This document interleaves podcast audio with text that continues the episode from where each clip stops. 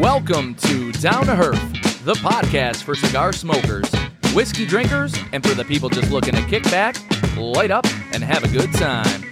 I'm your host, Jerry, and I'm joined by, as always, my co-hosts, Gio and Caleb. Fellas, fellas, fellas, how are we doing on this fine Sunday night? Caleb, what's up? Uh, happy Sunday. Uh, good to be here with you. Uh, not good to be uh, driving for sixteen hours this weekend, but it was worth it. It was worth it, man. I mean, we, we had a good time, and uh, we we just were in Kentucky. Oh, before I even get to anything, happy birthday, my friend. Thank you, good sir. Yeah, I totally forgot to say that. I, I don't know why I, I forgot to say that. But, yeah, we were just in Kentucky on the Bourbon Trail for the last two days. Uh, we had a pretty good time. We got to see some cool shit and do some cool stuff. I'm sure we'll dive into that. But uh, before we do that, Gio, what's up, my dude? What's up? Happy birthday to our um, favorite MILF lover and inappropriate co-host. You know? I don't have many jobs, but that's one thing, you know, inappropriate and uh, MILF lover. It's two two things I take pride in. Dude, I had whiskey go down the uh, down my throat the wrong way, the man. Wrong pipe. Yeah, holy fuck. I was going to laugh at that because that was actually kind of funny, but it was also like... Oh, no, I'm dying. No, it was like a genuine compliment from, from Gio. That was really nice. That was like probably the nicest thing he's ever said about you. It's a great birthday gift. And then, um, lucky enough, you also threw some cigars at me, too, uh, when I got in your house, so... Another lovely gift just to add to the day from our uh, sponsors down there at Cigar Hustler. So uh, thanks, Mike and Mike, and all you guys, Boots and all that. Love it. I, mean, uh, I don't know if they're our sponsors. I mean, our, well, our co-network partner. Yeah, they're like co-network. Like, we work with them. They're not our sponsors. Well, yeah. It's a nice little bonus. So thankful for those guys as well. Fucking always. Up already, buddy. That was uh, definitely, that was from Mikey specifically. So perfect. Thanks, Mike. Appreciate you, brother. Thanks, brother. Uh... Yeah, listen, we got a lot to dive into today. Uh, but before we do that, Gio, also, let's get into the cigar, buddy. Before we get into the cigar, you know, one of our buddies is going to be very upset. R I P Chandler. Oh, yeah, dude. I forgot. Bro. Matthew Perry's gone. We're going to talk about that on the After Herf. We are. Definitely. Okay. All right. All right. I'll, I'll, I'll let it be. Definitely. Number one story on the After Herf. Number one story? Whoa. Wow. Yeah. Damn. Wow. How? Why? The guy was just like a, a a drug addict who had a bunch of problems. It's not a surprise that he dropped. Well, it's still going to be the number one thing on the After Herf. So uh, just make sure, if you guys don't know by now, we do an After Herf show. It's uh, full of conspiracies, news, and funny clips. Make sure you're tuning into that on YouTube as well. All right. Anyways, Gio, cigar today, buddy. What do we? What do we? What what fine? What fine piece of meat are we smoking today? Well, as Caleb would say, for once, this is the main meat of the show. We got. The Dunbarton Tobacco and Trust Red Meat Lovers. This particular Vitola we are smoking is the new ribeye. It is a six by fifty-two box press Toro. Fun little uh, guy here. This one's going to be a Connecticut broadleaf wrapper, a Mexican San Andreas binder, and uh, Nicaraguan and Pennsylvania broadleaf filler. We're going to have some fun with this one. I enjoy a good Saka product. I honestly have not smoked this cigar yet, but I'm looking forward to it. Uh, I've heard good things. Um, seems to be getting a lot of steam, especially the way guys are, uh, you know, chasing it the last maybe couple weeks or so. So looking forward to finally getting to this. And uh, yeah, telling you guys, um, I'll let Gio get into details about the cigar. Uh, this is my third one of the Red Meat Lovers that I've smoked before. One was a gift and one was acquired through a trade with a friend. I've loved every single one of these I've smoked, so I know that this will be a great cigar. So I was looking up the prices for it here. Now, granted, uh, I've tried to find some consistency in the M S R P, but nothing's been listed here. But the most consistent price I saw for a uh, box is a buck fifty-four. That's a box of ten. So yeah. About fifteen dollars for a single, and we'll see if it lives up. I mean...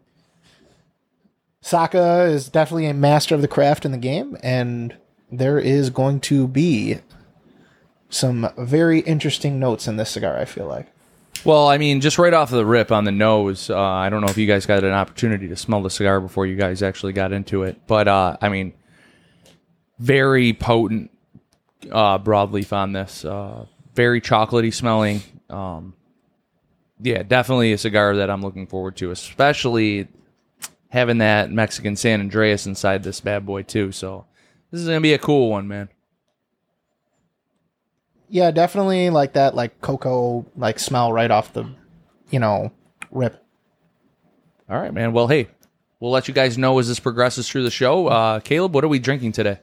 Pairing this up with something cool. All right. It's the first time doing it on the show. We haven't done Russell's yet, so we're just going to go with the original Russell's Reserve. This is the ten-year-old um, Kentucky Straight Bourbon Whiskey.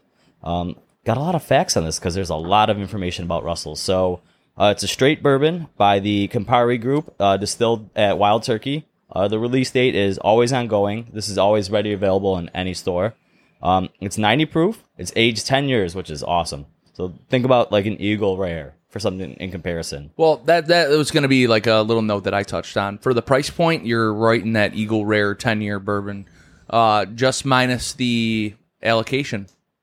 Exactly. You know, uh, this is a product that, like Caleb mentioned, uh, should be pretty readily available on any liquor store shelf. So yeah, yeah, that's always good. Um, the mash bill is seventy-five percent corn, thirteen percent rye, and twelve percent malted barley. Uh, very light amber color. And uh, this price is about thirty-six to thirty-eight dollars. I'm guessing this is someone who bought it in Kentucky. Up here in New York, about forty dollars or a little more. Yeah. So fair price. Uh, Gio, great pick today. Yeah, I picked it up for like forty-six bucks. You know, say I won't say the store. You know, they threw a little gouge out there. People are a little hit the hit that quote, Jer. Which one? Good old double B. Oh, you need you need double B. Well, I, I wasn't prepared to hit that button, so. Uh... Yeah, we'll get to it when we get to it. They're the uh, lowest of the low. How these people can even live with themselves, how they can look at themselves in the mirror. They are the lowest of of the low. We're talking to you, and you know who you are. Price gouging fucks. That's right. Um, so if you guys didn't know, this comes from uh, Jimmy and Eddie Russell, uh, father and son master distiller team who have combined tenure at Wild Turkey uh, for over one hundred years. Uh, so it's a ten-year small batch, and it is made from a hand-selected few barrels that have been aged for at least ten years. Um, it is like all the Wild Turkey bourbons. It's made from a single bourbon mash bill. So um, you're going to get...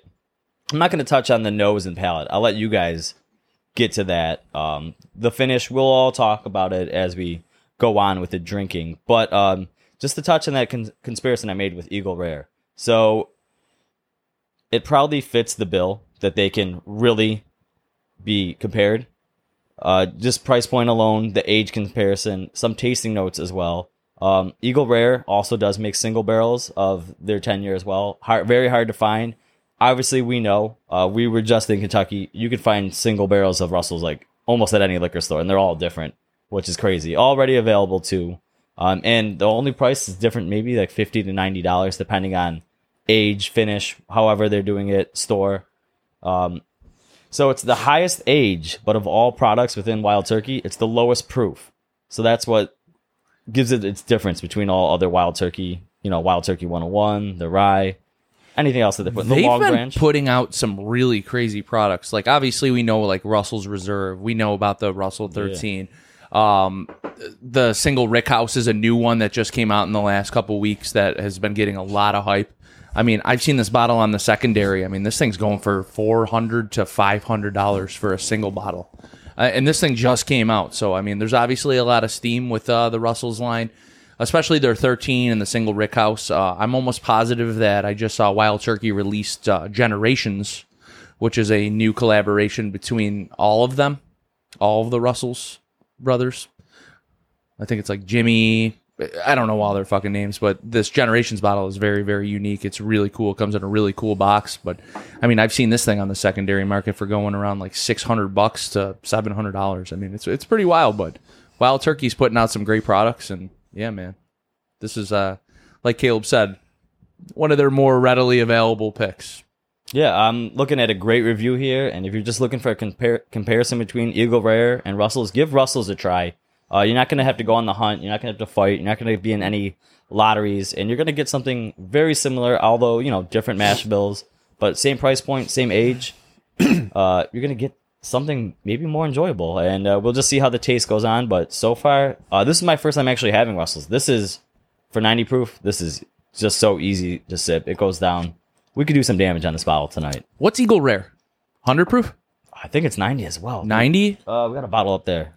Yeah, it's up there. Yeah, I, I, I if you think I can read that, you're out of your Bro, you got mind. One behind you? Yeah, I got one behind me too. I was gonna say my well, uh, we'll my vision is terrible, so I can not read that far away. But I think it's about ninety. Probably just look it up, anyways. But uh, so far, I'm loving this, and we just got into it. Can't wait to do a couple more sips of this.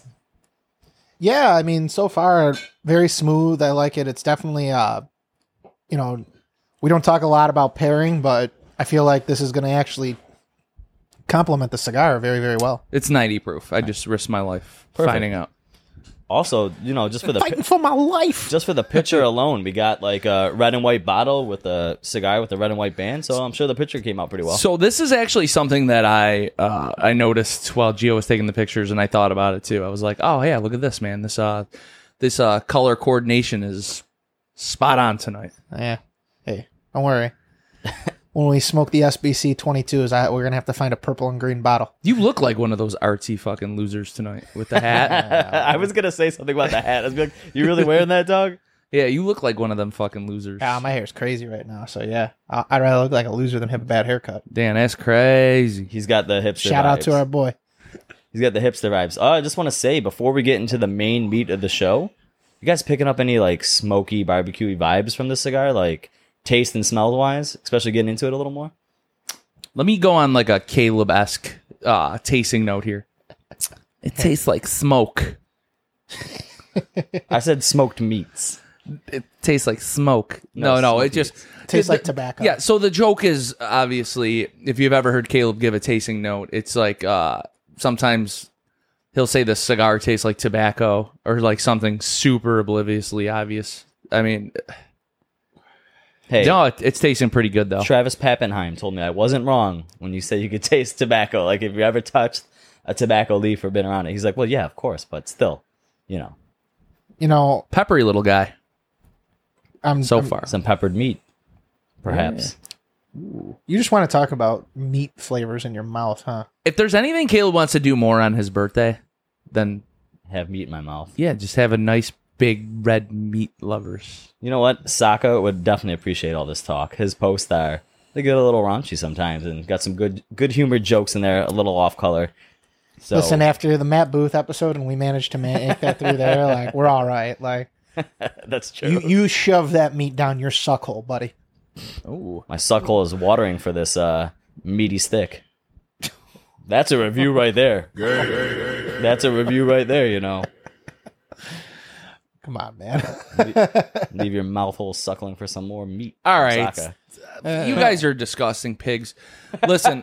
This was a family show. Yeah, um, this is a family show. Did you guys notice the pigtail on this, too, by the way? I did okay. notice the pigtail, yes. Little pigtail. Yep. Listen, we, we're going to talk about this cigar. We're going to talk about the Russells. I want to kind of break down our little trip.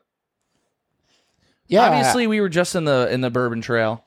It was a good time, man. But Second there was through. definitely some things that were pretty funny. Oh, boy. All right. So where did you go guys go this time that you didn't go to before, Jared? So we went to Bardstown this oh, time, no. so which is different than Frankfort. It's actually like South Kentucky instead of Eastern Kentucky.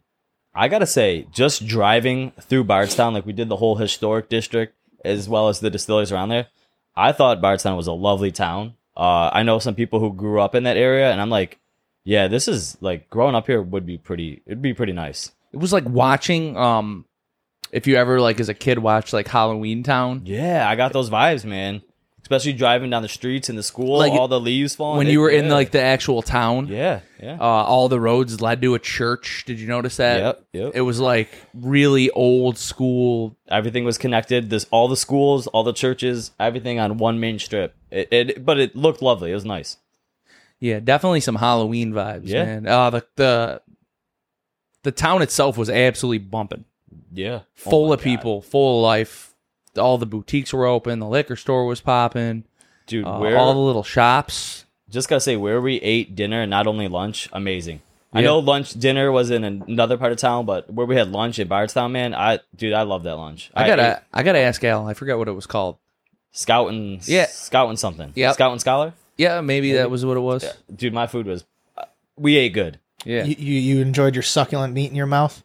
Oh, dude, I got like this double smash burger. It was bon appetit.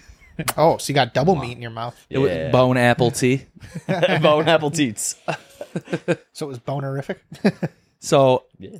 Anyway, the town was bumping. So we went to Bardstown, to get back to your question, okay? Okay. So we did uh, Frankfort last time, which is like Buffalo Trace, Four Roses, Woodford. Mm-hmm. That's all like Eastern Kentucky. And then we went south this time. I think we went to Bardstown, Willett, uh, Heaven Hill, which was really cool. Yes. Um, uh, James B Beam. James Beam. Oh, yeah, sorry. Yes, it's James B Beam now because he grew up, apparently. They, it's not Jim Beam anymore. He wants to be James. They changed all the labeling. Even if you're going to start seeing in bottles in all liquor stores, it's got, they added the B to everything, and they changed the labels. Yeah. They they actually, uh, their distillery was really cool. Yeah, I, I don't know if you wanted to get into how some of the distillery. I don't know. I feel were, like yeah. Geo came prepared with all these questions because uh, he didn't get to come. Well, someone had to, you know, write the show. Yeah, that's true. G- yeah. uh, Geo did some work and, and, and put some work into the show because obviously we spent eight hours today and pretty much the whole weekend just driving back yeah. and forth. I was like, all right, we're smoking this, we're drinking this. We no. appre- I appreciate that you did that, no, honestly. You good, simplified my life. Good call because right now this pairing is excellent, so great call. All right, well, to get to the actual important stuff. So, all right, of of the distilleries you went to, what was the best one? We'll start off with the easy one. I think Heaven Hill was a lot of fun. Uh I did two different Bardstowns. Okay. Caleb wasn't here yet on Friday mm. afternoon. Uh, Bardstown just opened up like a new tap room okay. on the Strip in Louisville, right? So it is, it was two days old.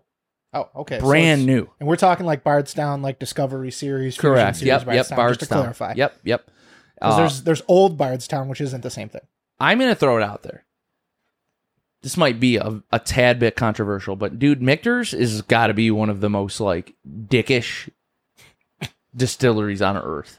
They do like these random uh, really? drops yeah. through the day, and they'll be like, "Yeah, we're gonna we're gonna drop some ten year," and they'll be like, "Yeah, we're not doing it."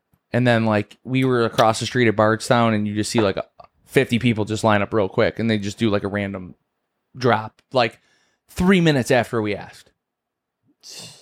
Like, I'm not saying, like, oh, I, I really want to get, like, a ten-year or something. You know, like, of course I wanted to get a fucking ten-year. But, I mean, like, just the way they do it is just so... It's, like, tacky. It's, like, super tacky. I, I don't know. I, I just feel like I didn't vibe with it, but... um, which is a shame, because Michter's is one of your favorite actual bourbons. I mm-hmm. like Michter's bourbons. I... Uh, for the Fort Nelson distillery in, in Louisville... I am not a fan. I am not a fan of how they do things. You know, I they, think... They pretty much said, fuck our kids. We wanted to go get a drink when we first got there, and we ended up at Bardstown. This is how we ended up finding okay. Bardstown. Because Alex was like, oh my God, look, Bardstown's is there uh, there now. Uh, that wasn't there last summer. Oh, okay. But we got there, and Michter's is pretty much like, yeah, nothing special. And we're like, okay, well, we'll just go up to the bar. We'll have a couple drinks, a couple cocktails, have some fun. And they were like, yeah, yeah, you can't bring the kids up either.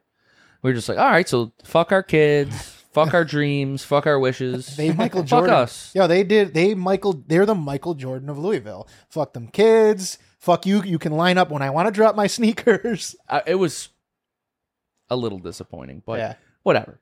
Okay. Uh, so at the Bardstown, did they have any of the crazy Bards? Did you try any of that? Like, I'm a big fan of Bardstown. Obviously, we've. I'm gonna a- let you know. They're new. They have two Discovery series that are out right now. Red Bottle or. It's, red or red label? No, uh, it's the new the ten, mm-hmm. and then the Discovery eleven, mm. and they're pretty good. Um, they're gonna I be like think two hundred and fifty bucks. No, one hundred and forty. Oh wow, cheaper than the actual Discovery from last year. It was yeah. one hundred seventy. Yep, one hundred and forty dollars. But that's also there. Remember that. Yeah. yeah so right. The eleven, um, from my understanding, I got to talking to um, uh, one of the employees there. It's the first Bardstown that's being used with their own product in it. Okay, because they they were, they were they think they were sourcing. Is it were they an M G P sourcer? I'm assuming. I'm not going to go out and, and put that public. I have no clue. Okay. But this is the first discovery that they're Indiana. using their own stuff. Yeah, I'm not sure, but I think so. It probably is. But uh, um, okay, Caleb, what about you? What's your thoughts? So like day one, I was a little later, mm-hmm. and I didn't get to go to like Bardstown. I showed up. Uh, we went, me and Jerry did a little bottle hunting, shopping. Uh, found some cool things. But um, we, it, I'm just going to go into dinner, day one. This great Mexican restaurant. It was fantastic. fantastic. Uh, had a great mariachi band sing "Happy Birthday" to me. Uh, got a nice sombrero. It was it was good. It was good. But uh, my favorite distillery we went to uh, day two, right off the bat, Heaven Hill. Uh, no questions asked. Just like going up to this place in the bus that we had. It's massive. It's huge and pretty cool that there's also a golf course like right next to it. Uh, you see these giant white rick houses, and you're like, there are so many of these rick houses. It, it's almost unfathomable how many barrels are sitting there. Uh, I think each one of these is about five or six stories high. It's just like you can't imagine how many barrels are in there, how long they're aging for, and then you see all like that black mold from all like the liquor spillage. You're like, this has seen some age, some whiskey. This is experience, like everything that bourbon has to offer. And okay, then, guys, we're just got to clarify black mold. You know, that doesn't sound as appealing. Maybe there's a different way. I get nah, no, no, no. Every rick house. The rick houses all look like this. Everyone down there. The only ones I don't who, know what it is. The it o- can't be black mold because it's like like that. It almost be. looks like the buildings were all on fire at one point. Yes. Yeah. It's just the leakage. It looks like a char. It's just the leakage. Okay. It's weird. Yeah. It's just the leakage from the barrel. So like it, it seeps out. I don't think they call it black mold, but it looks like black mold. The only like the most dangerous kind of mold. Yeah. The only distillery that you couldn't see the black on it was James B Beam because all the rick houses were black. Yeah. But you you pull up to Heaven Hill and you're like, dude, there's a golf course on the right. The, you see these beautiful white rick houses, and then the building itself, it's so new, it's so high tech, and then you go inside and you're like, this place is so clean, it's so neat. The gift store alone, the products you could buy in there, amazing. The swag they had, amazing. And then did you buy any? Um, yeah, bought a hoodie, and um, we also did the bottling experience, which was awesome. So I asked Caleb when we started pulling up to like Bardstown, you could start seeing the ricks and stuff, and I was like, "Oh yeah, what do you think, buddy?" He was like, "Dude, this is so this is so cool. Like it's it's not like anything like you, you go to like your local distillery here. You, you know, maybe they have a couple barrels, a couple barrels inside on house. Is there anything like seeing the rick houses while you're down there? It just makes you appreciate how bourbon's made, and even if you're aging something, the minimum three to four years, maybe five, and it's just like, and then you see the products like, dude, this was sitting in a barrel in a rick house for ten years. It's like the patience and just the process. It makes you appreciate just drinking. And I love drinking. It's fucking just, alcohol. Like, it's just crazy. It makes how me feel can, less of an alcoholic. You know, I uh, you know, I just appreciate the process and the it, chemistry of it all. Yeah. Well, we got to experience a little bit of that chemistry. I wanted to get into our experience at Heaven Hill a that little was bit. My, like I said, that was well, my favorite. Yeah, elaborate on it. Tell me what you got. Like I said, that was Well, my... did you have any questions about it, Gio? Because yeah. I feel like you had a bunch of stuff you wanted to talk about. You just asked about what our Caleb's favorite, favorite distillery was that we went well, to. Well, yeah. I mean, I, I mean, that leads, I f- feel, pretty naturally into the stories you have about it. Yeah. We'll so, just, like, we should just talk all right, about if that's Heaven your Hill. Favorite, let's hear about that. Let's start this off. All right, right listen. Yeah. First of all, full disclosure. Uh, anyone that listens to the show that may have been in our tasting group slash bottling group, I apologize for my cousin Josh. First of all, Josh is absolutely annihilated. Annihilated. He wasn't using the spit cup. No, no, no, no. Listen. The night before. Josh, the night before. So w- we have the bus that's coming to pick us all up, all right? Mm-hmm. There's like twelve of us. Okay. Uh, Josh stayed out till seven a.m. and we got picked up at nine just drinking. And I was out with Josh till two thirty in the morning before I called it quits. He started sitting like he sat outside by himself. He like broke a chair. He drank an entire bottle of Angel's Envy. My boy got his wings. He almost died. The he, angels didn't want him. He almost became an angel. Yeah, they were like the devils uh, were envious. This goes back to why it just makes me think of that time we were at the cigar club and Sonny is like, you are supposed to be moral guidance. You are not moral if you are not guidance. So Josh is just, I mean, we I, I went, we went, we, you want to tell the story? Uh, well, I got to tell the story about Josh, like that night before he made it out. Okay. Yeah. Yeah. We, we could start there. We let's could start, start there. Let's well, start. Yeah. Yeah. Let's go. Can we rewind this just? Page one. Yeah. Yeah. So let's just get to, we'll get to Heaven Hill. Okay. It's two thirty. No, no, no, no, not two thirty. We're gonna we're gonna rewind a couple more hours. All right, we'll we have to rewind. We started at like ten p.m. Okay, ten p.m. Perfect. ten p.m. It's me, Jerry, Josh, and my wife. We're all out by the fire drinking. Uh, Jerry turns in first, takes his bottle with him because he's like, "Oh, Josh needs mm. some damage." Rewind more to the bar. The bar. The two bars. We one we tried to get into. The other one we couldn't get into. What else did we do after dinner? I can't remember. We went to that fucking bar and he was annihilated. Oh, oh, oh yeah, that's right. We went to so we went to a bar like talking like you walk eight thirty, nine o'clock. Let's spare no details. This is a great story. You walk three houses down. You're at a bar. First of all, there's a ten dollar cover and it's all old deadheads in Halloween costumes in a band. Won't let us in. No military discount. No police discount. No nothing like that. So like, all right, we'll go to the place across across the street. To, to full disclosure on this, the only reason I asked if they if they did anything for cops is because we're talking literally you would be you're paying to go hang out with like essentially crackheads. They were all crackheads. Deadheads is a great way to describe them. So we go across the street. Uh, it looks like it's a happening place. There's people outside eating. We get in. It's like, little do we know, they're they're getting ready to close up. They're like, you guys can come in for one drink. We're like, that's that's all we'll do. We'll figure out the rest of the night. We have, you know, Manhattan and Old Fashioned and a beer. And Josh is just eating, like, these green olives, like, they're going out of style. Like, he's having, like, forty green olives. Like, like you know, out of the tray? No, well, he's he's asking for them. He's like, oh. he's like, man, if I was if I was gay, I'd do things for you for some more olives. He's just getting rowdy. Oh, boy. Getting rowdy.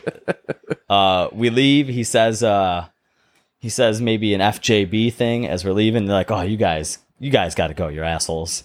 You could tell it was a hipster place. Everyone working there was hipsters. Uh, some girl had hairy armpits. So, you oh. know, it probably wasn't a spot for us. Oh, Lordy. So we try one more time to go back to the first bar. And they're just like, nah, we're just. And then we're like, you know what? We saw the vibes. And we're like, we don't want to be here. Let's just go back. We got a couple good bottles. Let's just drink what we got. Can I give you just a little one block the other way, Caleb? Yeah. We went. Yeah. Dude, that place was lit, and it was more our vibe. It was all people our age just trying to have a good time. They had a good band playing. Uh, we fucked up. We fucked up, man. Well, I had a good time with Josh out by the fire. All right, so now we're at the fire, okay? We we finally make it back. Uh, we're just drinking the bourbons that we found. You know, we got the Angel's Envy, uh, whatever Jerry had at the time. Uh, you know, some very old Bartons that's hard to get up in New York, but you can get a one seventy-five for twenty dollars down there, so I had to do it. Okay. Like, so we're drinking. Uh, me, Jerry, my wife, uh, and Josh. Jerry heads, you know, he goes to sleep. So it's me, Josh, and my wife. Of course I went to bed because we had to be up. You're responsible. It's seven forty-five because our bus is going to be there at nine. You're responsible. Yes. You're a responsible adult. And you're, you know, you want to chill, you want to shower, maybe eat some breakfast like an adult because you know you're going to literally do drinking. All things that I did. Yeah. Shower, get ready, look presentable, eat breakfast, hang out, have an energy drink. It was nice. So we are drinking, and we're drinking a lot. Like, me and Josh, my wife, we're drinking. She's got some vodka, doing a little bit of the whiskey I have. About midnight, my wife's like, I got to call it. Like, Josh is getting, like, too extreme. And right before she left, uh, Josh is, like, trying to say goodnight, give her a hug and like that. And this dude's, we got these, like, uh, plastic Adirondack chairs. He stands up, trips over his own two feet. This dude literally folds in half over the over the Adirondack chair, just breaks it. And I'm like, oh no, not your bottle of Angel's Envy. And then I was like, are you okay though? Don't ruin the bottle. Don't ruin the bottle. Didn't even spill it though. Didn't spill. The, his glass didn't landed spill on my beer. The glass landed on the grass, didn't spill, but the chair, toast. Well, Josh is getting an invoice for that Airbnb bill. Hell yeah. So we um we wake up the next day. All right, it's seven forty-five. I, someone was like, Josh just got in forty-five minutes ago, apparently. So he, he had been pretty much sitting outside by himself, just crushing more whiskey. Well, no one was even out there. I called he, it at two thirty. He, uh, he took the bourbon trail to a, a different level. But anyways, we get on the bus. Josh is just an absolute trip. He's a fucking trip. All right. He's a trip. We, uh, he is like literally sleeping on the bus. Hey, listen, he's he's being efficient. Yeah, yeah, he was taking he was taking care of himself. He was sobering up a little bit. We get to Heaven Hill. We do this uh, tasting. Oh. This is like the most serious tasting too, because there's dudes in there. It costs money to do it. Okay. It's a bottling experience. You bottle your own alcohol. Okay, so it's it's. It's like going to a wine tasting. You're expected to be a little classy in the beginning. Yeah. We were zero class. Oh, no. uh, we went in, for some reason, me and Josh just, we got the fucking, I have the giggles. When was the last time you had the giggles where like it hurt and just you couldn't stop? We were like little kids in fucking class. Oh, no. And then the teachers are fucking talking and you're just like, like you just couldn't stop laughing. So just some funny parts of the the. Well, the, thankfully you're there to like almost babysit, because I know J- Josh okay, is I, at this line like right in the middle, and depending on who he is with or an instance that happens at that night, it can go left real quick. So, yes, I'm there to babysit, but I am also laughing. The voice of reason. I no, no, that was me. That I was, don't know. Caleb was, me. was the most was the serious voice. one. Caleb's sitting there like. Getting tasting notes. I'm like, I guess my point would be if you told Josh, yo, chill out, he would chill out. Yeah, he would, but I didn't. I encouraged it. Actually, it was fucking hilarious. So, so the girl's giving this fucking. Uh, actually, go ahead, Caleb. So we're doing four samples. We got this uh, Heaven Hill Select Series. It's like a new product they're putting out, rare, nine thousand mm-hmm. bottles only. And really quickly, what time of day is this? Right eleven. eleven thirty. eleven a.m. Yeah, yeah. I should mention here it's eleven a.m. It's so eleven thirty a.m. He has been sleeping for roughly four hours. If or n- like less. He's just going through life. Yeah.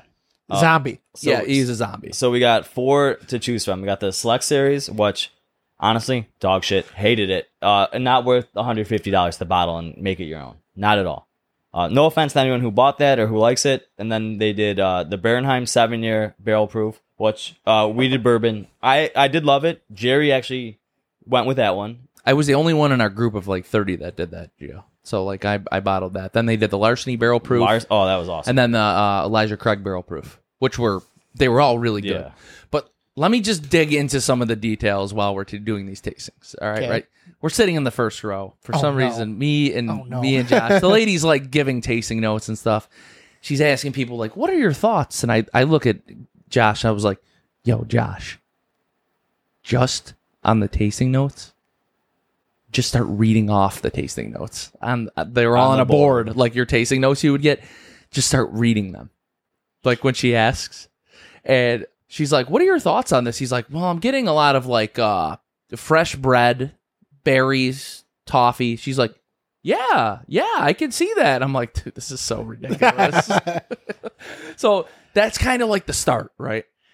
Um, he had the answers to the test in front of him. we we okay, so. I, I start telling Josh this funny story. I can't really get into the details on the story because, uh, you know, I feel like it's just too inappropriate for the show. Fair enough. But it's really funny. So me and Josh are already laughing, like hysterically laughing. And she's like, oh, it looks like a couple of you guys got the giggles. I mean, like, I just couldn't. I and couldn't. Then it's making it worse because you got called out. It's, it's a million times worse. So we get to this point. Uh, we, we finally get to, like, you the know, jo- Josh is fucking... reading off the, all the notes, uh, ev- answering everything. Everyone in the room now knows Josh is here. I, I, what I'm impressed about is that he was at a point where he could read still. Yeah, yeah. So, I mean, it was just... So was it? Drunk level, all right, ten being highest. Is he at nine, and does he get to eleven, or are we still at, like... He's just like at a good, like, functional, funny, fun drunk. Okay, so, like, we're at seven point five. He's buzzing. He never really, never got beyond anything. Like, he never got ridiculous. Okay. Like, but, we're talking, like, I, I didn't know if we were getting wedding speech, Josh. No, no, no, no. The best part of this whole thing, and I'll, I guess I'll let uh, I'll let Caleb tell when he, we get to Elijah Craig barrel proof. The last tasting was Elijah Craig, and the lady's like, I know you guys know who Elijah Craig is, and uh, Josh just answers. Without, without hesitation, Josh goes, yeah, he wrote the Star Spangled Banner. Everyone in the room was like, What? what the fuck are you talking about? He's like, yeah, yeah, he wrote the, Spar- the Star Spangled Banner. You know, the national anthem. Everyone in the room is now like, what is wrong with this person? Like, without the, the, the instructor is just like, what? No. No, he did not. Like, he's like, yeah, Elijah Craig wrote the Star Spangled Banner. Like, without hesitation, everyone, I'm dying at this point. I can't stop laughing. It It's so fucking funny to me. I'm literally about to die.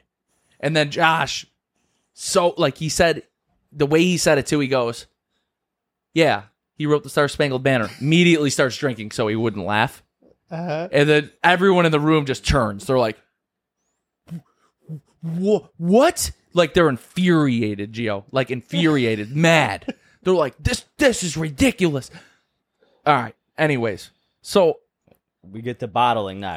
no, no. I'm no? I'm now in Josh's ear. Oh, you got it. I, oh, I wish he would have did this. So we get to the part where they're toasting the birthday oh, people. He didn't get to say it. All right. And I, she's like, she gives this nice toast, right? And I said, I said, Josh, I'm already starting to laugh thinking about it. I wish he would have did it because I think he was going to do it, but it's just that he didn't have enough time. I said, Josh, as soon as she finishes the toast, stand up, raise your glass, and say you want to add to it, and just start talking. I thought he was going to do it, and he didn't do it. I wish. Like, can imagine, you've all, we've, we were all at my wedding. You know that this could be like the most ridiculous ramble, right? This could go on for fifteen minutes, the toast. You know what I'm talking about. Yes, this is what. So I'm, you, the I'm, problem is you don't know how inappropriate that could be. Ah, uh, whatever. Listen, this is all I'm saying. It was hilarious. I wish he would have did it, but we get to the bottling now. Josh is the number one volunteer. No, no. He was volunteered by everybody. At yeah, first, everyone the, volunteered him. The lady at first was like, "All right," uh, I, uh, she's she, like, "You she know was what?" Doubting it. No, no. But then eventually, she gets to this point, right, Gio? She's like, "Actually, this is perfect. Yes, let me do his, so I don't have to worry about him. I don't have to worry about him doing any of this. I can pretty much do his. If he fucks up, it's on him. It's not on me. Yeah, just because of who he is." Uh, he did the whole, you know, you do the whole bottling process. I have a video of Jerry doing it. We will, we'll post and share it. It'll be great content. But you, uh, you get your empty bottle, you dry it out, you air blow it first, so you get it all dried.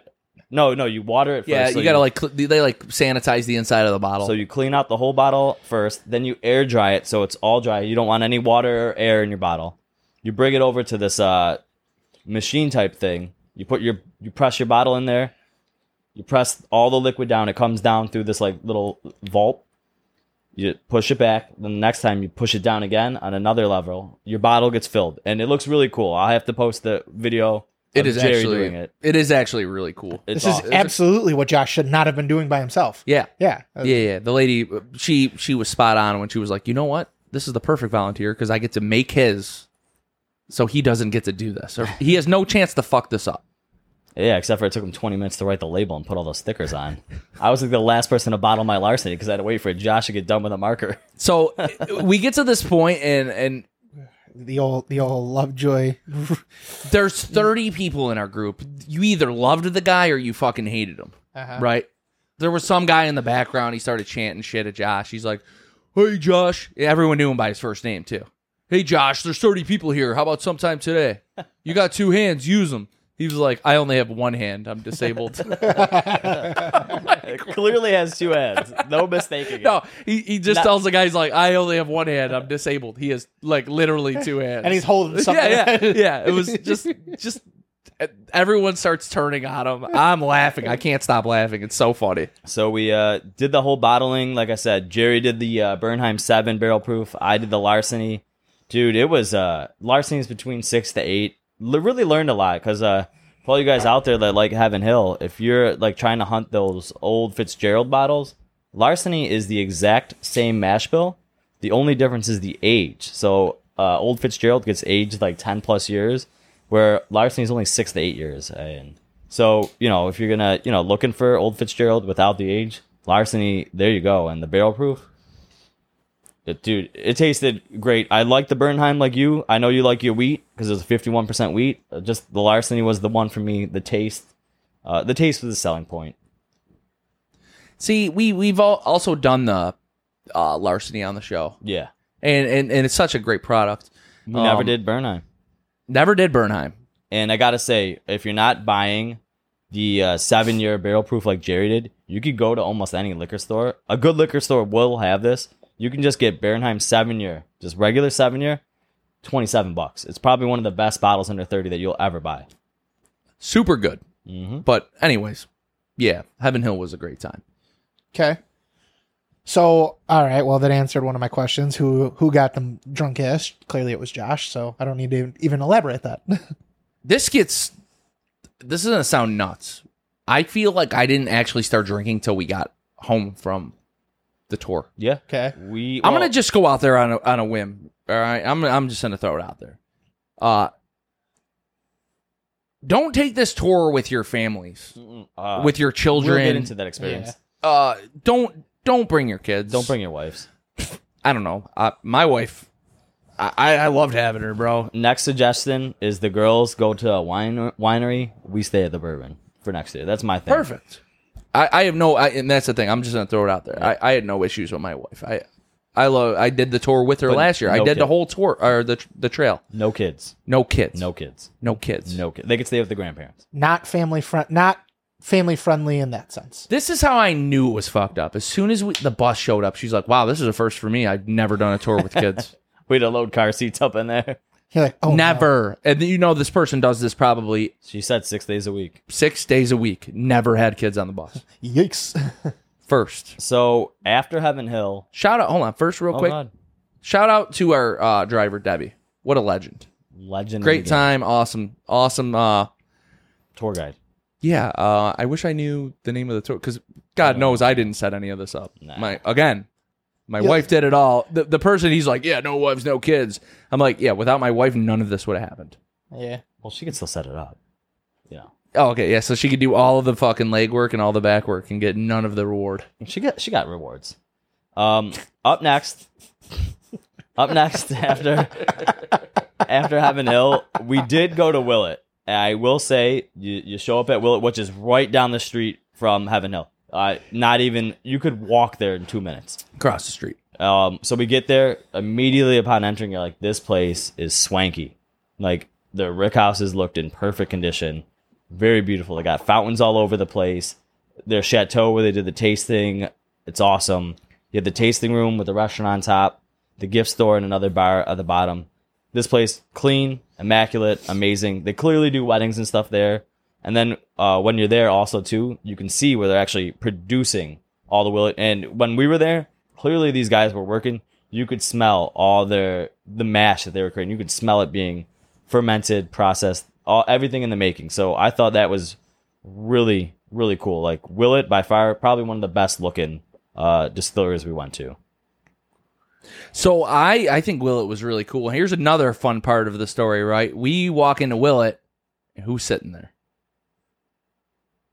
Take a wild guess. Take a know. wild guess. Who's who, there? Who loves Willett the most? Jeff March? Jeff March is there. Oh, that's awesome. So Jeff March is sitting in there. He's like, what's up, guys? I'm like, oh, yeah. Small fucking world. Look what the fucking cat dragged in.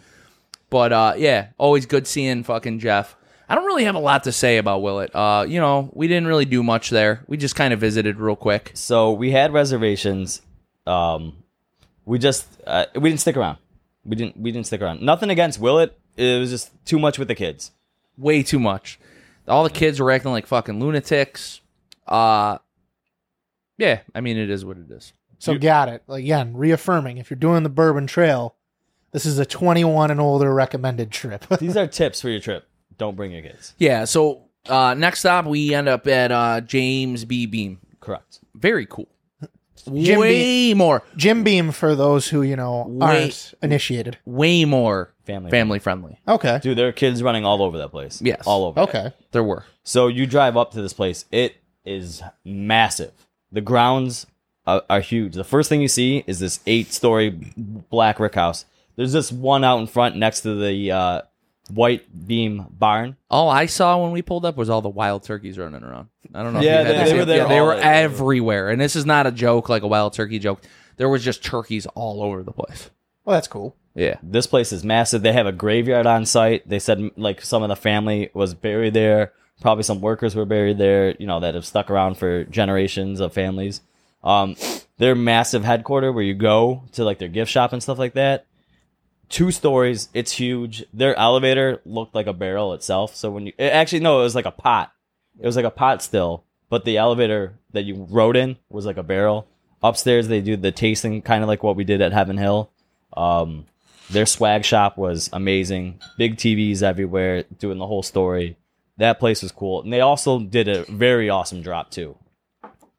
Well, Jerry, Jerry got a good drop. Well, while you guys were there, I mean, that had to be fun being in Louisville though, because. Uh... Louisville got a major upset against Duke, so I figured the town was going crazy. Maybe that's why it was so fucking busy at night, dude. I don't know. It's or well, you know, know what it also was? It was Halloween weekend. True. There was a lot of people out in the town.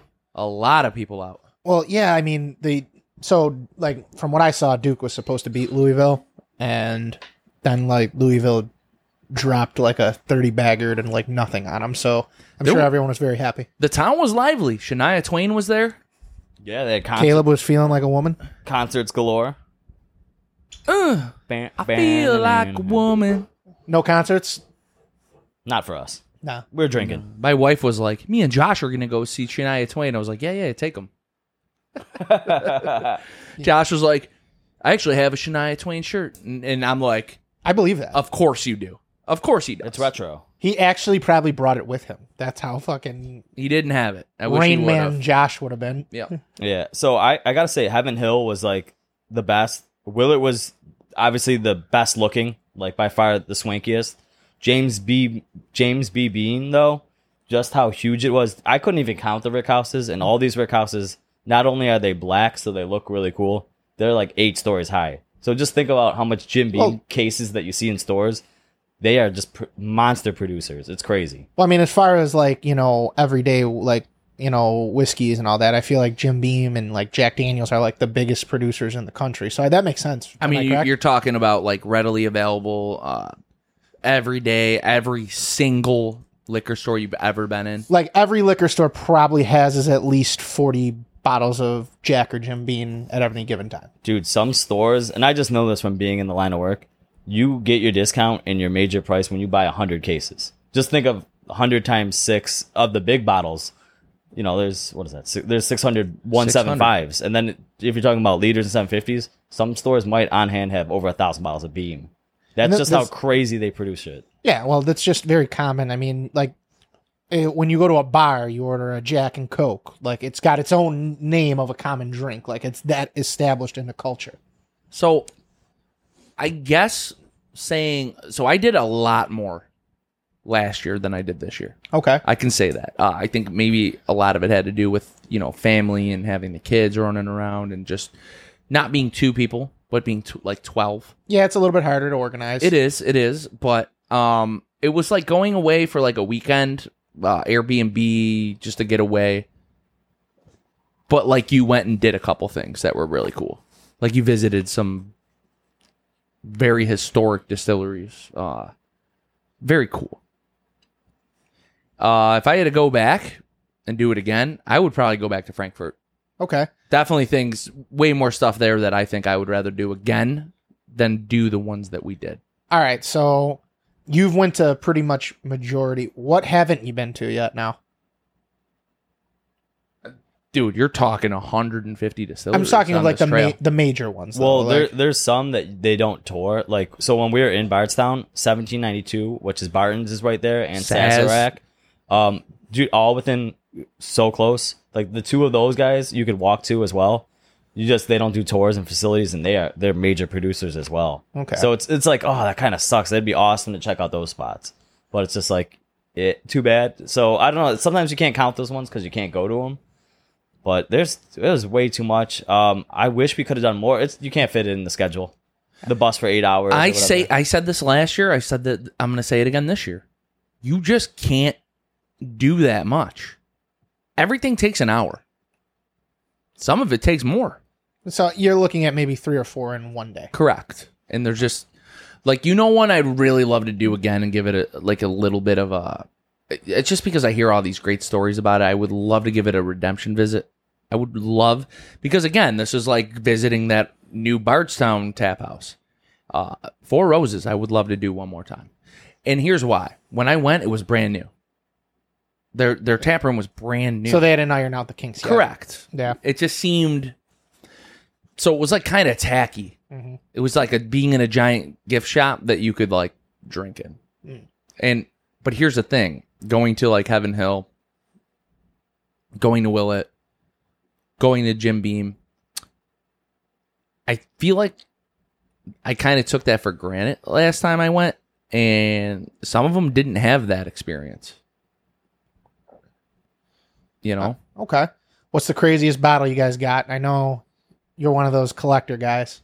Um, dude, I'll be honest with you, and I don't know if this is just my palate changing or just me changing in general, but I was kind of looking for store picks more than I was chasing, like, you know, Buffalo Trace, like Buffalo Trace products and stuff. I was like looking for like very unique, unique things to stores, like, and I found some really cool stuff, man. Like I, uh, Nulu was another one that I had a great time at. Mm.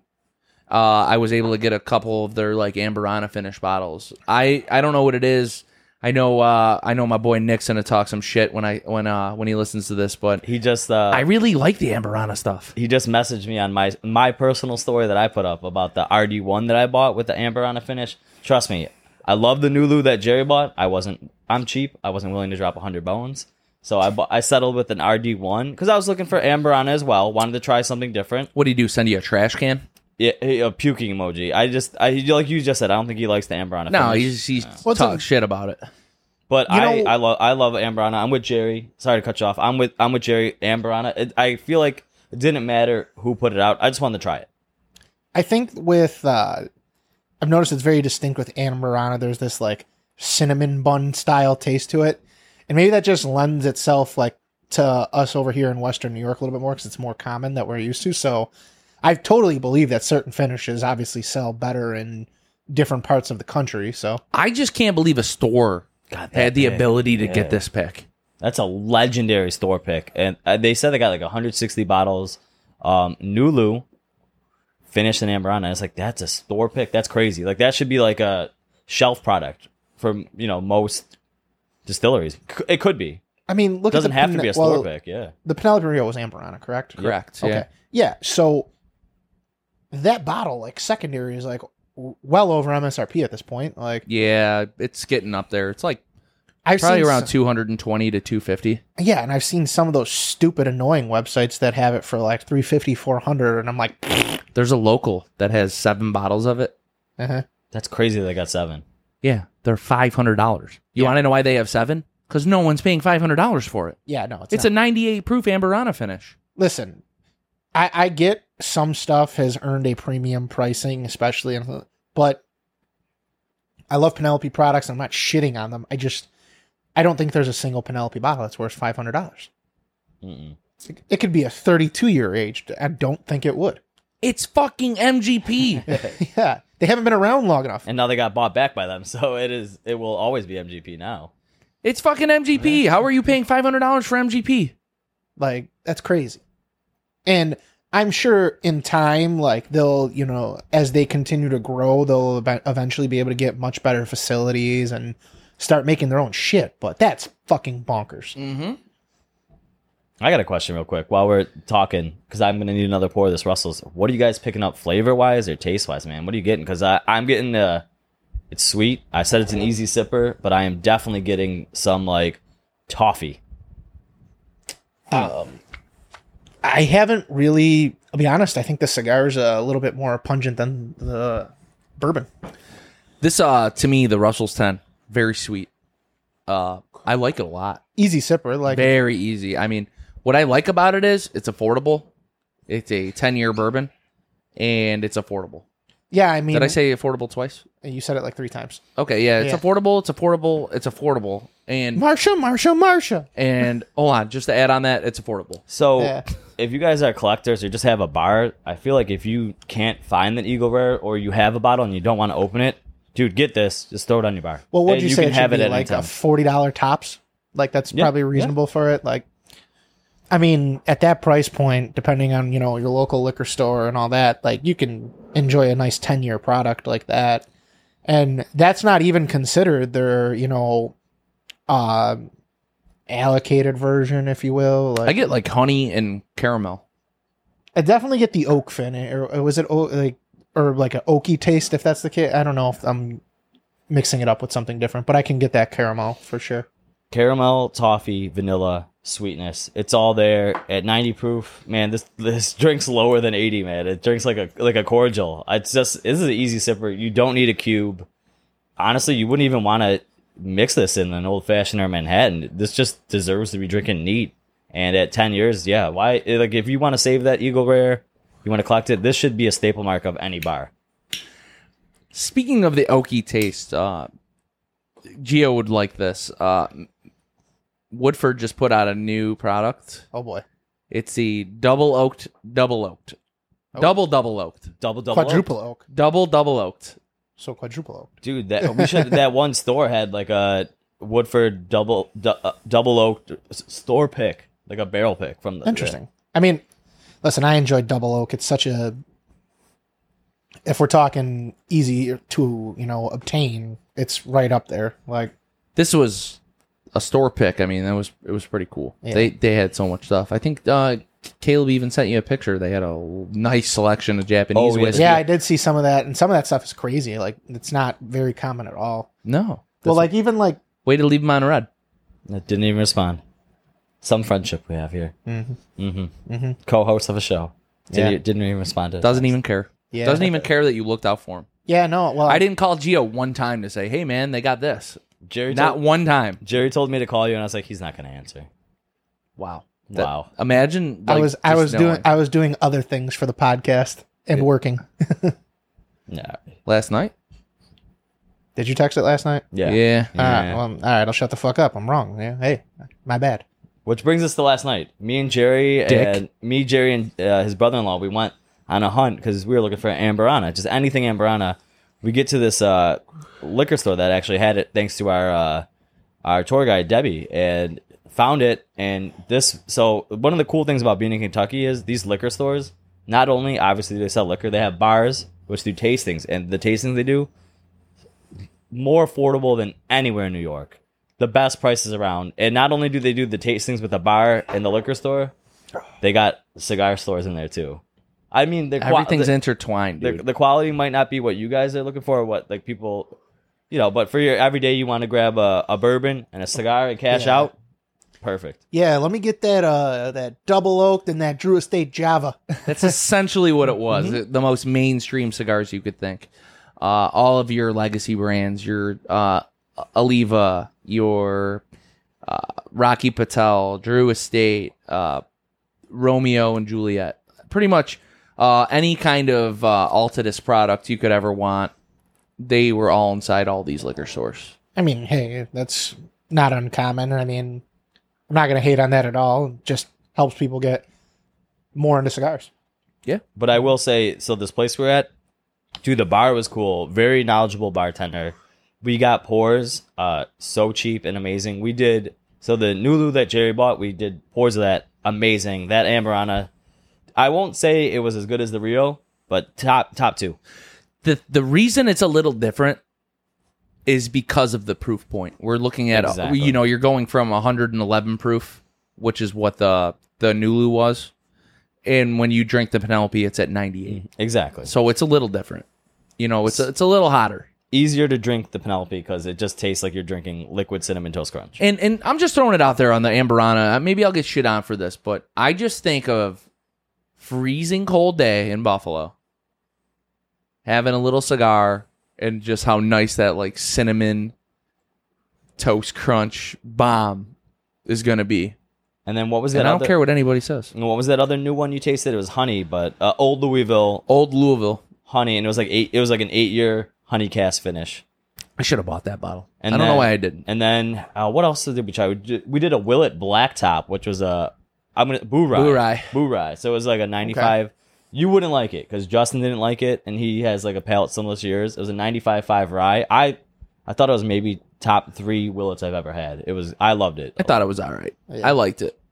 One well, of the better ryes of Willets. But what I, I thought was really strange about it is it was like uh, I think an M G P Indiana rye. Yeah, it was with a Willet twist. Willet twist. Yeah. Okay. It was a little, it was a little different. But just seeing like a blacktop Willet, I've never seen that before. We're we were intrigued. It's like we gotta try that. Yeah, it was cool. This place had like Pappy Van Winkle, any of it that you wanted to try. Twenty dollars a pour. No, twenty twenty-three year was forty a pour. Okay, I mean, the, did uh, you try it? Go to Lucky Day. Yeah, that's How, like a sixty dollar pour. Uh, no, try, it's about what the bottle costs. Two eighty eight for a, oh, just a pour. A yeah, pour, uh, yeah. One ounce or a two ounce pour. It was what you can buy the whole bottle for at cost. Yeah, it's crazy. Um, forty bucks. I mean, like, so if you're out and you're like, all right, listen, this is an experience. I can try the twenty-three. I've always wanted to try the twenty-three.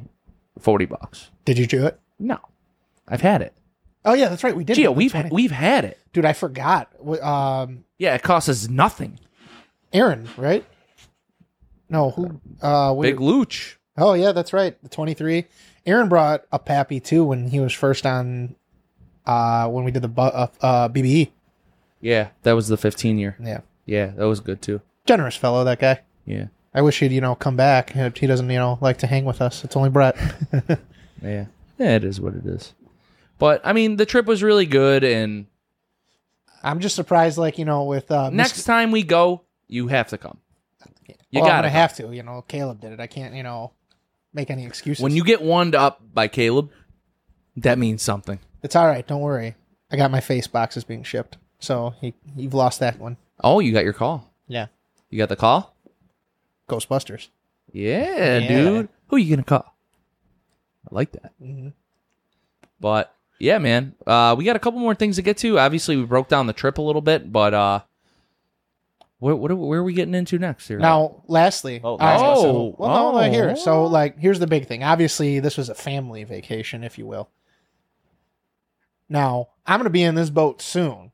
How's traveling with the newborn? Like, I feel like a lot of people can relate to that. Like, and obviously, Caleb, you've got, you know, toddler age kids. So let's let's hear the experience because, you know, this is a that's a long road trip.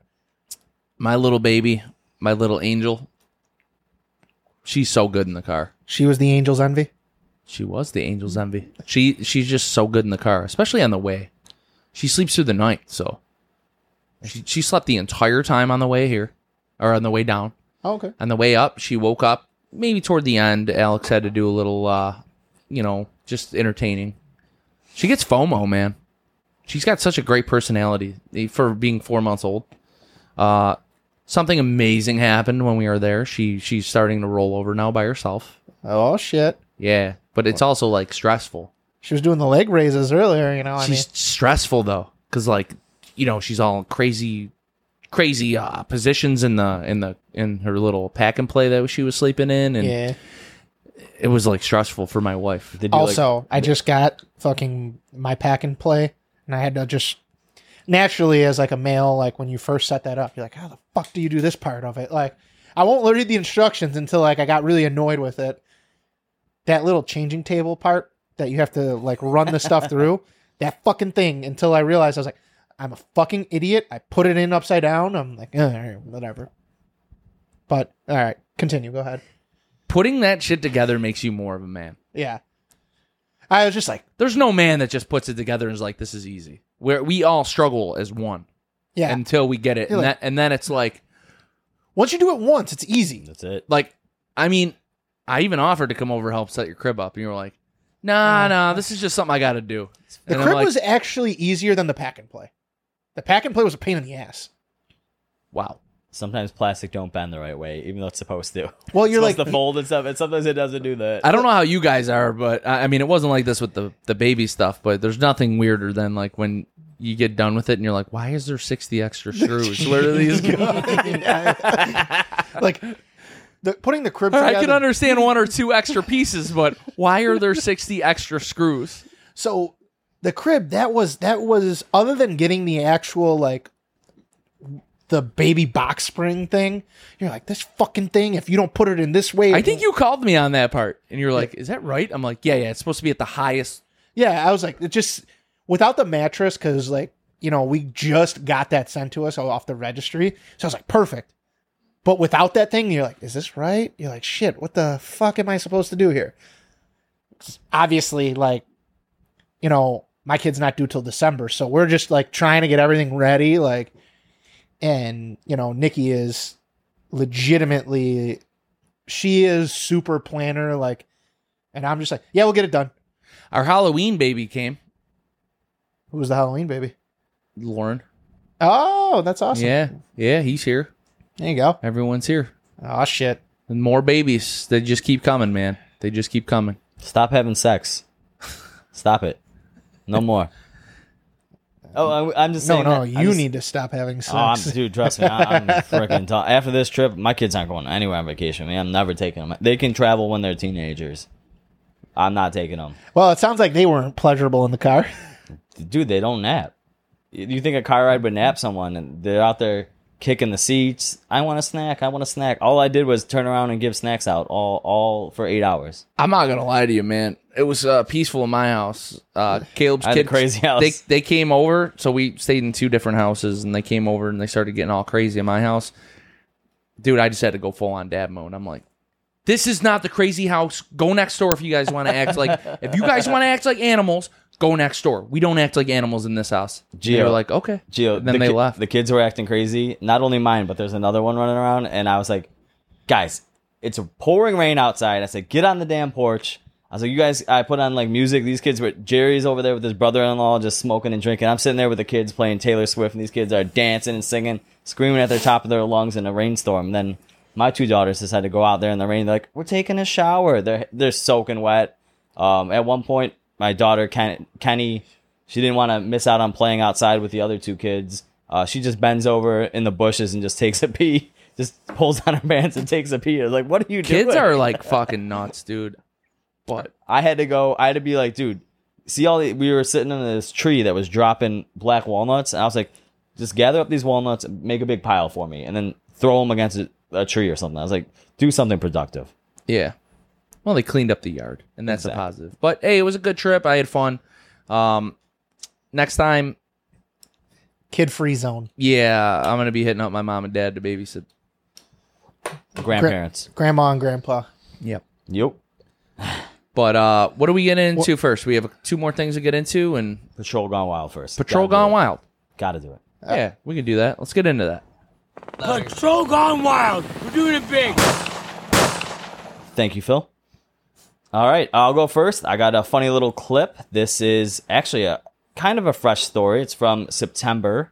Uh, headline right here, we have alleged drunk driver arrested after unwittingly calling nine one one on himself. Like a dumb fuck, in quotes. Um, let me do a little backstory. This is Lincoln County, Nebraska. Uh, uh, hold on, I'm going to correct you. It's Lancaster oh, Lanc- County. Lancaster. Um, so My this, name's Caleb, and I can't read good. I can't read. So this guy was driving the wrong way on a thruway, Highway seventy-seven, and he called police after he said a car passed him going the wrong way on the thruway. And you'll see in the video uh, what happens next, so I'll let that unfold before you guys. All right. Lane, he was on the left lane. Okay. You uh, could you tell if it was a car, truck, or S U V or anything? It looked like it looked like a truck. Okay. But that, dude, he almost hit me, so I was like, holy shit. Okay. Can an officer or deputy contact you if they have questions about what you saw?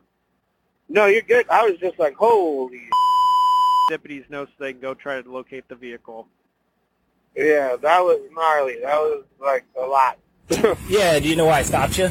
Yeah, because I was on the wrong side of the road. Yeah. Is there a reason for that? No, but I, I must have misunderstood. Miss Nixon. Were you the one that called in? Yep. You were? Yeah, because I thought somebody was on the wrong side of the road, bro. But it turned out it was you. Yep, look at dumb. he, he called the cops on himself and then admitted, yeah, I was on the wrong side of the road like a dumb fuck. I mean, his blood alcohol level was twice the legal limit. That's what we call take the plea, dog. Oh, no. Well, I mean, believe it or not, this is actually, unfortunately, scarily common. Like, yeah. I feel like uh, stuff like this happens actually all the time. Uh, I see things like this. Like, it's you get actually like horrifying. Because when you're the one going the right way and you're like, oh, no, what do I do? This and- guy was so drunk, he had to call the cops on himself. Crazy. First off, I feel like, uh, like I said, I... I I've actually seen this happen. Well, dude, like, it's happened to us while we've been at work, and, like, we're like, oh, fuck, he's coming. I was like, watch out! And thankfully for shoulders, because, like, we almost got fucking annihilated. That would have been bad. I do not, like, like, yes, it's funny because this dude's a fucking moron and called the police on himself, but thank God no one was seriously hurt, because right. This dude... Like, that's just scary, a head-on collision, and you better hope that you guys both play chicken wrong and go to the opposite direction. Yeah, I mean, you just got to pay attention, man. Uh, that's why you got to, yeah, not be doing dumbass shit while you're driving. I mean, again, I've almost been hit by people that do this stupid ass shit. Make sure the G P S is on your car telling you not to turn the wrong way, or on your phone or something. Just make sure you're following directions the right way. Where the fuck was this guy going? All right, guys. Had to be going Where home was he or, going? Had to be going home or something, hopefully. I don't know. Yeah. Probably. So when we get into my clip, this is... uh. So the caption on this was, can you guess what states this is in? So you want me to play that? Oh, yeah. Is there no volume on it? Uh, I'll get there in a second. I believe I just had to clip a little bit here. Or... Oh, no, there are... was no volume, as a matter of fact, now that I remember it. Okay. Uh, we are having technical, technical difficulties, difficulties for sure. Uh, I'm not sure why. I'll get off the Wi-Fi. You know, just it's the, not the Wi-Fi, dude. It's like the computer. Well, guys, that'll be uh, this patrol going wild. No, just kidding. Here, we'll get that going in a yeah, second. Here, I'm sure it'll be fine. We'll we'll figure it out. But to touch back, I'll give you a little bit more backstory while this loads up. So it's a little fitting for the uh, Halloween uh, weekend. So uh, a costumed cretin, if you will, was. Uh, Just running a little bit of a muck, and clearly this was a, a homeless person. And when this gets to able to be rolled, you guys are going to be in for a real, real treat. I'm ready for it, man. Oh, I know you're ready. This is, you know, if you get into this, Caleb, you know, young Caleb would have been all about this, you know, woman of the street. I wonder why we're having, like, issues with this right now. This is like kind of fucking weird. I mean, maybe who knows? Maybe the fucking hard drive's full or something. No. No? Imposterous. Okay. Imposterous? Imposterous. No, no chance. Preposterous. Preposterous. Imposterous. You hung out with Caleb too long. Your your fucking grammar was It's not. Going wrong. Is that the right one, Mister Steen? Yep, it's on H D M I one. Okay. Technical difficulties. Yeah, we'll there figure it out. Oh, there we go. Oh, yeah. Look at this. This is beautiful. Oh, it gets ready. So we have a fire hydrant that's been opened. And then... Oh, yeah, it's... it just keeps getting... Do you know what... Wait, do you know where this is? Where do you think it is, guys? That's part of the funniness. I don't know. I just love, like, the uh, the man, the men working sign right above her. She uh, she's giving herself a little cleaning. All right. I'm going to guess New York City or San Francisco. I'm going to say this is Portland. It was actually California. It didn't say where in California. Okay. I'm guessing San Fran. Uh, so, they can yeah, poop, you officers can poop there. Responded to a uh, woman of the night giving herself a fire hydrant shower and a little bit of a show for everybody else. And, well... Again, this is why. This is disgusting. This uh, I feel like I could smell this disgusting street. This this oh, woman's stank ass vagina just fucking oh. getting washed. Um, we have a couple of these stinky ones that you know wandered our fucking streets of. Uh, well, I just think of like when uh, our uh, favorite crackhead, you know, decided to take a tumble and start drinking the puddle water. This dude fell on the ground and started drinking the puddle water like, like. There's a like, there's a ugh. pothole, and the pothole filled up with nasty brown water. Like I was like, oh man, this guy's surviving fucking dysentery. That's why he never got COVID. Cle- cleared up his immune system. They survive everything. Yeah, they like, literally it, survive everything. Winter storms. Like poor normal like working class people died in that storm, but this you know still got his menace crack. To society. Still got his crack too. Managed to survive. Yeah, I mean. Hey, it is what it is. I got a funny clip. Uh, obviously, I wouldn't say this is like the worst crime on earth, but uh, this is pretty funny. Uh, fitting for Halloween. Obviously, yeah. This is going to be November first when this comes out. But uh, we have a driver busted for driving in the H O V lane with a scary clown dummy in passenger seat. So yeah, let's uh, let's let this little clip. We'll let this uh, bad boy roll, and and we'll uh, we'll get into this. Driver trying uh, to use a Halloween decoration yeah. to sneak through the H O V. But yeah, we, we driver we, trying to use a Halloween decoration to sneak through the H O V lane gets stuck with a scary ticket. A Washington State patrol trooper reports a traffic stop involving a driver and a clown doll on I four oh five. If you're familiar with the area, well, the driver had reportedly fastened the clown dummy to the passenger seat and attempted to drive through the high occupancy vehicle or H O V lane. The truck was no laughing matter, and according to the Washington State Department of Transportation, first-time H O V violators receive a one hundred eighty-six dollars fine. Damn. Drivers caught using a dummy in the car automatically get two hundred bucks added to that ticket. Oh, damn. So it's almost yeah. three hundo. What I love about the story is that uh, apparently oh, that apparently these fucking people, it, it's not uncommon for them to put like fake dummies up just so they can use a faster lane of transportation. That's so funny to me. It's ingenu- ingenuity at its finest right there. You know, you got to use that lane. You got to get to work faster. I, I applaud it rather than uh, frown upon it and give tickets. You know, applaud the ingenuity. Uh, for those that saw the clip, it's actually pretty funny. Uh, make sure you're subscribing to our YouTube channel to actually watch the clip. Uh, the clown's pretty funny uh, and definitely fitting and a little spooky if you're into that stuff. So it's cool. Spooky. Spooky. Not as spooky as Gio's hipster hat, but whatever. Still pretty Halloween good. Costume. Halloween Halloween vibes. Uh, that's funny. Yeah. That is funny. All but right. uh, what do we got what do we got next, Caleb? Uh, our news segment with Caleb. Oh, let's get into that. Let's do it.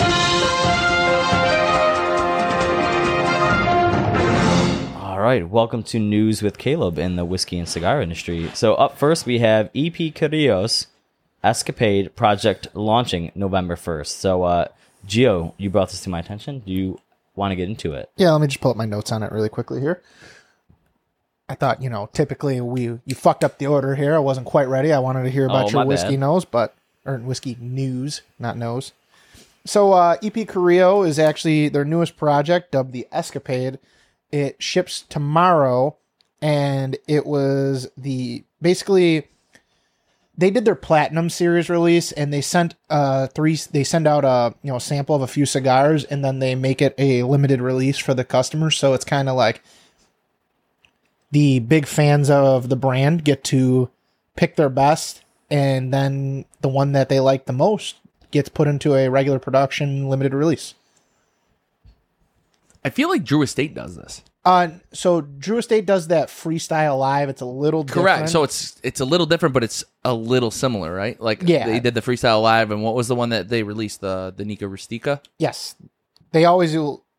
Excuse me. And that fucking Russell's is hitting. But um, so the uh, binder and filler of the three cigars is not being disclosed, but they're all coming in a six by fifty-two. Uh, The wrapper is the big thing that they're uh, saying here. One's a Corojo ninety-nine from Nicaragua. The other's an Ecuadorian Connecticut. And then the third is an Ecuadorian Habano. All right. Uh, I feel like that Corojo is probably going to be pretty good. Bro, Corojo's delicious. Yeah. Like, it's it's common, but uncommon. Yeah. It gets used. Yeah. It gets used out there. You find it in, uh, you know, your E R Bs and, you know, your Tatawahe releases that are really good that we always love. But uh, there's any retailer that carries this from November first through the thirty-first is when they're running the voting for it. So you have till the end of the year. And I just think it's a nice little product. And by the time this episode airs, it'll conveniently be when it begins. So guys, be on the lookout for the Escapade project from E P Carrillo. Very cool. Awesome. Also to release in November as well, we have Buffalo Trace announces extremely limited ten thousand dollars Eagle Rare twenty-five. So it is their oldest release to date from Eagle Rare. Uh, it's the first release from Buffalo Trace's Experimental Warehouse P. So it's two experimental warehouses that they have. They started operating in uh, December of twenty twenty-two. Uh, their goal with these experimental warehouses is to extend aging and ma- maturing of the bourbon and whiskey process. So uh, they're trying different barrel char levels, temperature, light, airflow, and barrel placement within the rickhouses. So the Eagle Rare twenty-five is the newest of these experiments. So that means more new products will be released from Buffalo Trace as well. Um, it's going to be very unique. They're only releasing about um, how many bottles? They're only releasing two hundred bottles of this uh, for re- select retailers, bars, and restaurants globally. Again, suggested retail price ten thousand dollars. It is going to be a one hundred one proof uh, whiskey. Uh, it comes in a hand-blown crystal decanter um, with sterling silver wings on the eagle. Uh, Jeff March will have a bottle. Hey, he'll, he'll do he'll do a whole barrel pick. Yeah, right. Oh, that would be dope. Could you imagine the price on that? Yeah, ten thousand dollars. So yeah, if you got uh, if you got not an, cheap, if you got an extra ten K and you love Eagle Rare, this one's just for you. All right. All right. Uh, our last story of the day, uh, cigar news. We have Davidoff is going to release their limited edition twenty twenty-four Year of the Dragon, and it begins shipping next month. Yeah. So this is actually a really cool product. Actually, if you guys remember, this was the first cigar ser- we did on the Cigar Hustlers Network with the uh, Year of the Rabbit. Uh, Davidoff does their yearly uh, Zodiac series, and this is actually the first time they've actually got to repeat. They did a Year of the Dragon release earlier. It was actually in uh, twenty eleven, and it was only released in Asian markets. Uh, this bad boy is going to be a pain in the ass to do on the show because it is a seven point five by fifty double Corona, and it's a blend of eight different tobaccos that have been aged for a combined sixty years. Holy shit. Yeah. Wow. Dominican binder and fillers from the Dominican, Mexico, and Nicaragua. Uh, if you can guess, the retail price is going to be fifty-nine dollars per cigar. I was going to say, it's definitely going to be sixty bucks. There have been, there will be five thousand one hundred sixty boxes of ten available in the U S. They have their limited edition boxes that are more for the collectors of Davidoff and will probably be well over like one thousand dollars. With they have like the unique uh, dragon scale packaging. They usually come with the uh, alternative sizing on it and uh, cutter, and it looks like a uh, dragon scale ashtray. Uh, just looking obviously at this image, I mean, this is beautiful artwork, and the I mean, we've come to expect great presentation from a company like Davidoff. We're gonna put it this way, you know, if we get a chance to get our hands on these, you know, they're definitely gonna be a ten on the appearance scale.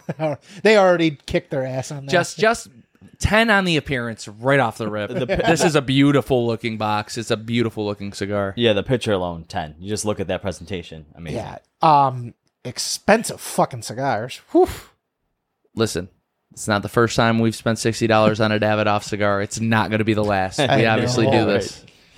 I mean, we got to do this once a year, man. It's like that one you got to do. I got to. Hopefully, we can email them and, hey, guys, we're with Cigar Hustler Network. Yeah, right. You know, I'm sure we can muster something up. But God, I'm sure. Damn, the like not that Davidoff needs any help selling cigars, but these are going to be really, really sought after. You know, we were very lucky to get our hands on the Year of the Rabbits when we did, because most of the places that we uh, looked for the um, were already sold out within days, even locally. Now, granted, I'm not buying these in New York. They're going to be, you know, almost a one hundred dollars cigar. Sorry to our local brick and mortars, but. Yeah, you know, fuck you. Wow. I'm not, I, I can't justify that. And most average people. This is why, unfortunately, we have these uh, associations lobbying for better tobacco rights in this state, because anyone with any know-how knows that this is something you go for, and it's not going to be purchased in the state of New York unless you're a baller. Yeah, for sure. And there is a market still. What's crazy is that they still sell out yeah, every still fucking year. There's still a market. There's still guys that are like, well, they got that coin, man. Well, all right. I mean, let's do the math here. fifty-nine a cigar. It's going to be six hundred M S R P for the, the f- for the box. What's the, and they're not going to sell singles. Absolutely not. They sometimes do. They trickle. They trickle. I mean, I know the shop that over here that has is the only one that carries them in the area, and I was like, yeah, nah, dude, I sold all of my boxes, and I got the biggest allocation in Western New York. Yeah, and they were all gone. Yeah. Then he's like, I'm not cracking a box. Yeah. I was yeah, like, we tried. Yeah, whatever. And we tried. Listen, we got our sources. Thankfully, you know, next month, uh, you know, we'll be looking around for Davidoff. That being said, Caleb, we're coming to the end. Uh, we had a great weekend. What a close to a weekend. We obviously have a nice fun after Herf planned, like always. Uh, let's get into that cigar review, bud. All right, review time. Um, appearance, giving this thing an eight. Uh, great shape, great size and shape. Uh, cool little pigtail on the end. I like the box, the box press on there as well. I'm giving an eight. Uh, nine for the burn. Uh, I wore a few flakes, but I was moving around a little bit, so you know nothing to take away from there too much. Construction, nine and a half, man. A great stack of dimes on this thing. It was, dude, it asked when you wanted to. It really held up. Um, draw. I did a straight cut here. No issues at all. Nothing. So nine for me. And enjoyment, nine. I really needed this cigar after a long day of traveling. It uh really helped me relax. Uh, additional notes. I had a little sweetness on the cold draw. Uh, when you light this up and it begins really smoking and settling, you get that really nice smoked beef, uh, the toasted, roasted meat smell there. Um, it also is a pepper bomb as well. So peppery, very peppery. Uh, my overall score brings me to a forty-four and a half, which times it by two, eighty-nine from me. Uh, great smoke. I, I needed this today. So I had a very similar score to this. Uh, this is the Red Meat Lovers by D T T. Ribeye. Uh, the ribeye. That's the name of the Vitola. Yeah, the ribeye. Uh, the appearance, I gave this an eight point five. Uh, the box, I do have a box inside. I probably should have brought it out, but I didn't. Yeah. Um, it's a pretty standard looking box. Yeah. Yeah, just the, your regular cedar box. Yeah, definitely not like uh, the normal for D T T. Normally, they're very extravagant. Yeah. Like, I mean, this is the company that, you know, with their brulees and the Muestra de Saca, or sorry, the Sobra Mesa, not the brulees. Like, yeah. They traditionally have a lot of uh, over-the-top packaging. Yeah. The Red Meat Lovers, not so much, though. The burn, I gave this a nine. Uh, I had no issues. I mean, the thing, I I never relit it. Nothing. I mean, uh, as good of a burn as you could get. Uh, construction, I'm with you on this. nine point five. Very, very well-constructed cigar. Uh, I wouldn't say it's, like, soft. I wouldn't say it's hard. But, I mean, like, it's, it's like, it's good tobacco. You could tell it's good tobacco. It's constructed well. So whoever rolled these is doing a good job. Uh, the draw, man. Great. Very smoky. I don't know if you guys yeah. got that as a note, but very, very smoky cigar. Uh, the smoke output on this is a lot. Uh, peppery, pe- peppery little fucker. It is peppery. Uh, the enjoyment, I gave it a nine, bringing me to a forty-five overall, bringing me to a ninety overall. Um, some notes. Obviously, this uh, Connecticut broadleaf. Is it Connecticut broadleaf? It is a... Uh... Broadleaf. I'm not one hundred percent sure if it's Connecticut. I know it is a broadleaf. I will. It's a broadleaf, but uh, very chocolatey on the on the cold draw, along with the smell on the cigar before you light it. Uh, the actual cigar itself, very peppery. I know I just mentioned that, but um, yes, it was Connecticut. You are getting uh, like almost what the name describes it as. Uh, you almost feel like you're you're like a smoked meat.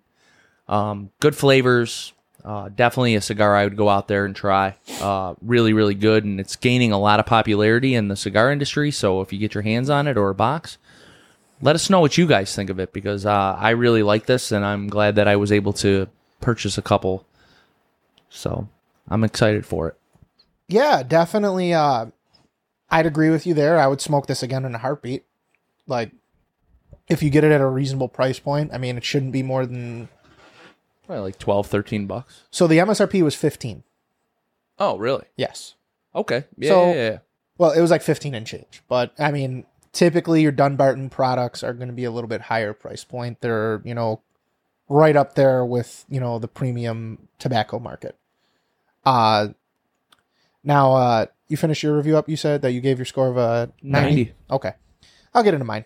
So, appearance, I gave it an eight point five. I mean, it's definitely unique for Dunbarton, like, as far as their, like, wrapper. Like, they haven't done anything like this. You know, you got your uh, your butcher knife on there, and then the, you know... The cleaver. Yeah. And, like I said, they started doing these in twenty seventeen. They've made various sizes in it. I'm a big fan of a box press cigar. It usually just seems like it does very, very well for tobaccos whenever they make a variation that's box pressed. I noticed this... Even like last week when we smoked those War Bears. Uh, big fan of that for me, and I think it's just a nice little twist on cigars. Uh, appearance, like you said, in comparison to other D T T products, box leaves a little bit desired, but I think this is more so meant to be their, uh, I guess, entry level, if you would. Sure.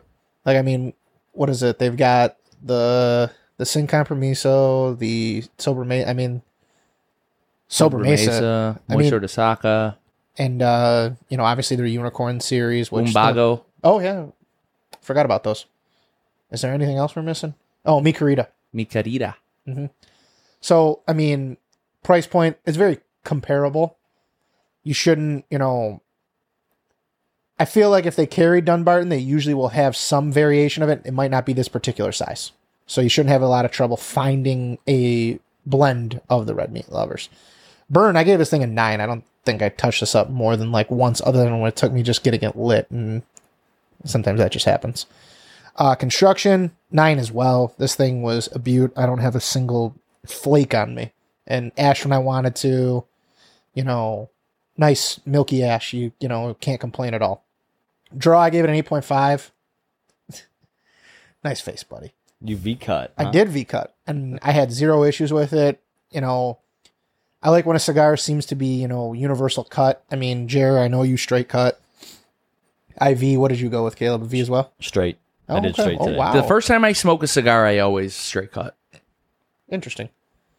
All right, well, fair enough. I don't like to play around with the cigar until I'm comfortable with it. Yeah. You know, I'm sure this would pretty much lend it. The way I'm guessing is just from my experience, I think it's pretty much universal cut. And then enjoyment, I gave it a nine. That brought my overall score to a forty-four. Double that up, eighty-eight. Would definitely smoke again.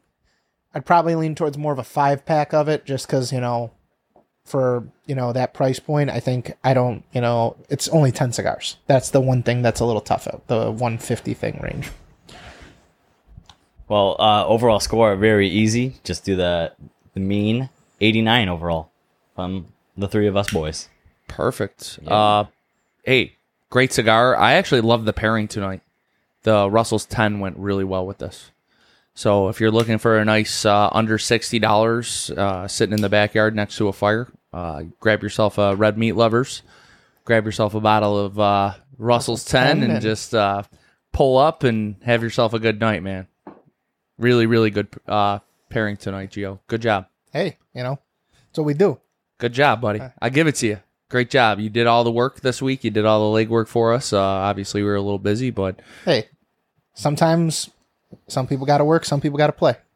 That being said, Caleb, any closing notes of the episode? Couldn't have said it better myself, boys. Great pairing. And guys, just make sure you're following us on all the social medias. You got the Facebook, Instagram, TikTok, and important as always, YouTube. Like, share, subscribe.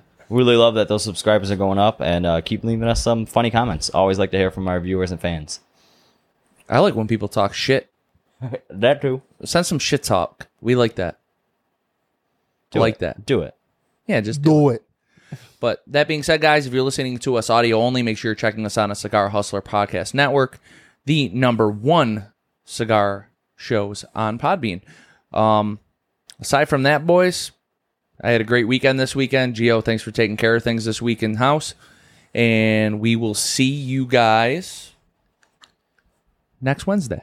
Peace. Peace out. The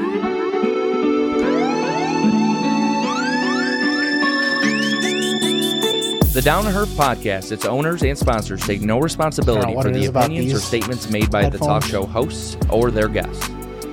Statements or show topics are not necessarily the beliefs of Mike and Mike Productions or the podcast providers, and opinions between talk show hosts may differ.